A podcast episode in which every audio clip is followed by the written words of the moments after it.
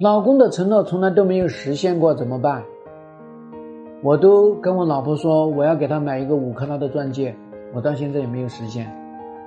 影不影响我老婆对我的看法？不影响。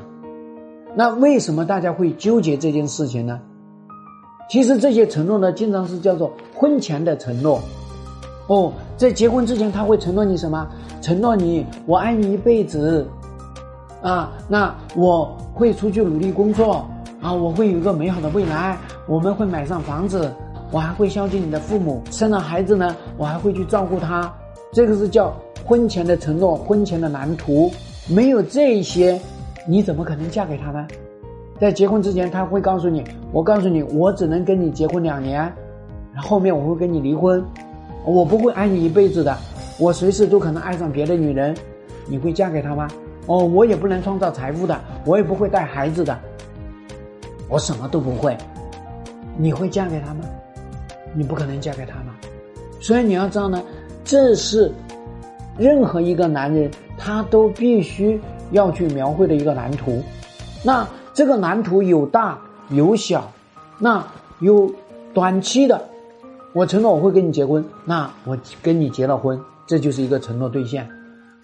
那中期的。哦，我会给你生孩子，那长期的我会买房子，那我会让你过上锦衣玉食的生活，这都是叫做的短期、中期、长期，这是要一一去实现的。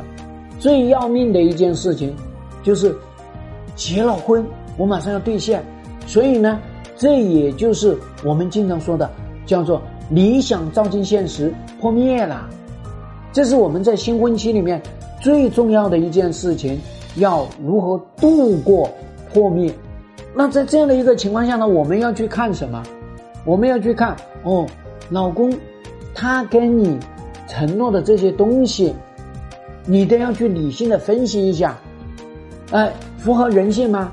我老公会爱我一辈子，那不符合人性。还有一个，结婚之前对你好已经是一百分的好了，结了婚之后呢，你想他两百分，符合人性吗？不符合人性，所以我们说呢，结婚之前他已经拼尽全力来对你好，结婚之后他一定会松懈下来的。所以这是我们结婚之后呢，我们要下降或者说调整我们对他的一个期待，那还要提高我们对他的满意度。什么意思呢？他对我们做了一个什么事情，我们要觉得哎呀挺好的，而不是去看到他没做的。夫妻之间呢，永远都是看他做到的东西才令你感到满足，才令令你感到满意，才让你觉得你跟他有奔头。夫妻之间永远看到他没做的，那你想想这个婚姻还怎么过呢？就像我们辅导的大量的客户都出现一个问题：老公在外面打拼事业，我们老要他八点钟回家，怎么可能嘛？不可能的嘛！老要他。多陪陪家里面的孩子，陪陪老人，也很难实现嘛。所以大家知道呢，一个人的时间精力它有限的，所以呢，你就要抓小放大，抓住核心的满足，放掉那些支离破碎的一些地方，藤藤蔓蔓的这些地方。那第三个呢，就是在婚姻过程当中的这些承诺没有满足。你比方婚姻出现危机了，他到外面谈女朋友了，他跟你说我会跟他断，我一定会跟他断，你给我时间，给我一年，结果你给了他一年，结果他还没断，你就会说他的承诺没兑现，在婚姻过程当中，你又发现他有这个毛病，有那个毛病，你又要他告诉你啊，我要改变，为什么要改变呢？哦，他抽烟。他结婚之前他就抽，为了跟你谈恋爱不抽，结果现在又抽了。为什么现在又抽啊？烦心事多嘛。他没有这个强烈的动力，他怎么去改变这个事情呢？改变不了了。还有他这个承诺呢，是临时性的安抚，他本来就是安抚你。他看到你哭了，他跟你说我错了，我改。那他说这个话呢是安抚你，所以你要知道。有很多承诺是蓝图性的承诺，是为了你嫁给他，为了让你对于未来有一个美好的愿望。那安抚性的承诺是为了解决你当时的一个情绪，安抚下来。那回避性的承诺是为了不跟你吵架嘛？所以呢，我们作为一个女人，要了解男人的承诺，他的内核是什么？内核，他是为了给你过好日子；外延是什么？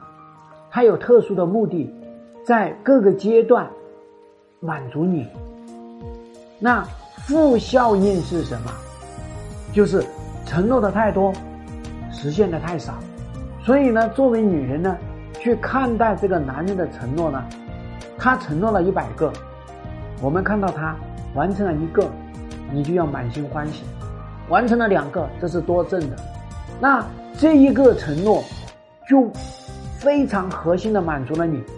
那九十九个很小的承诺，你就不要去管它了。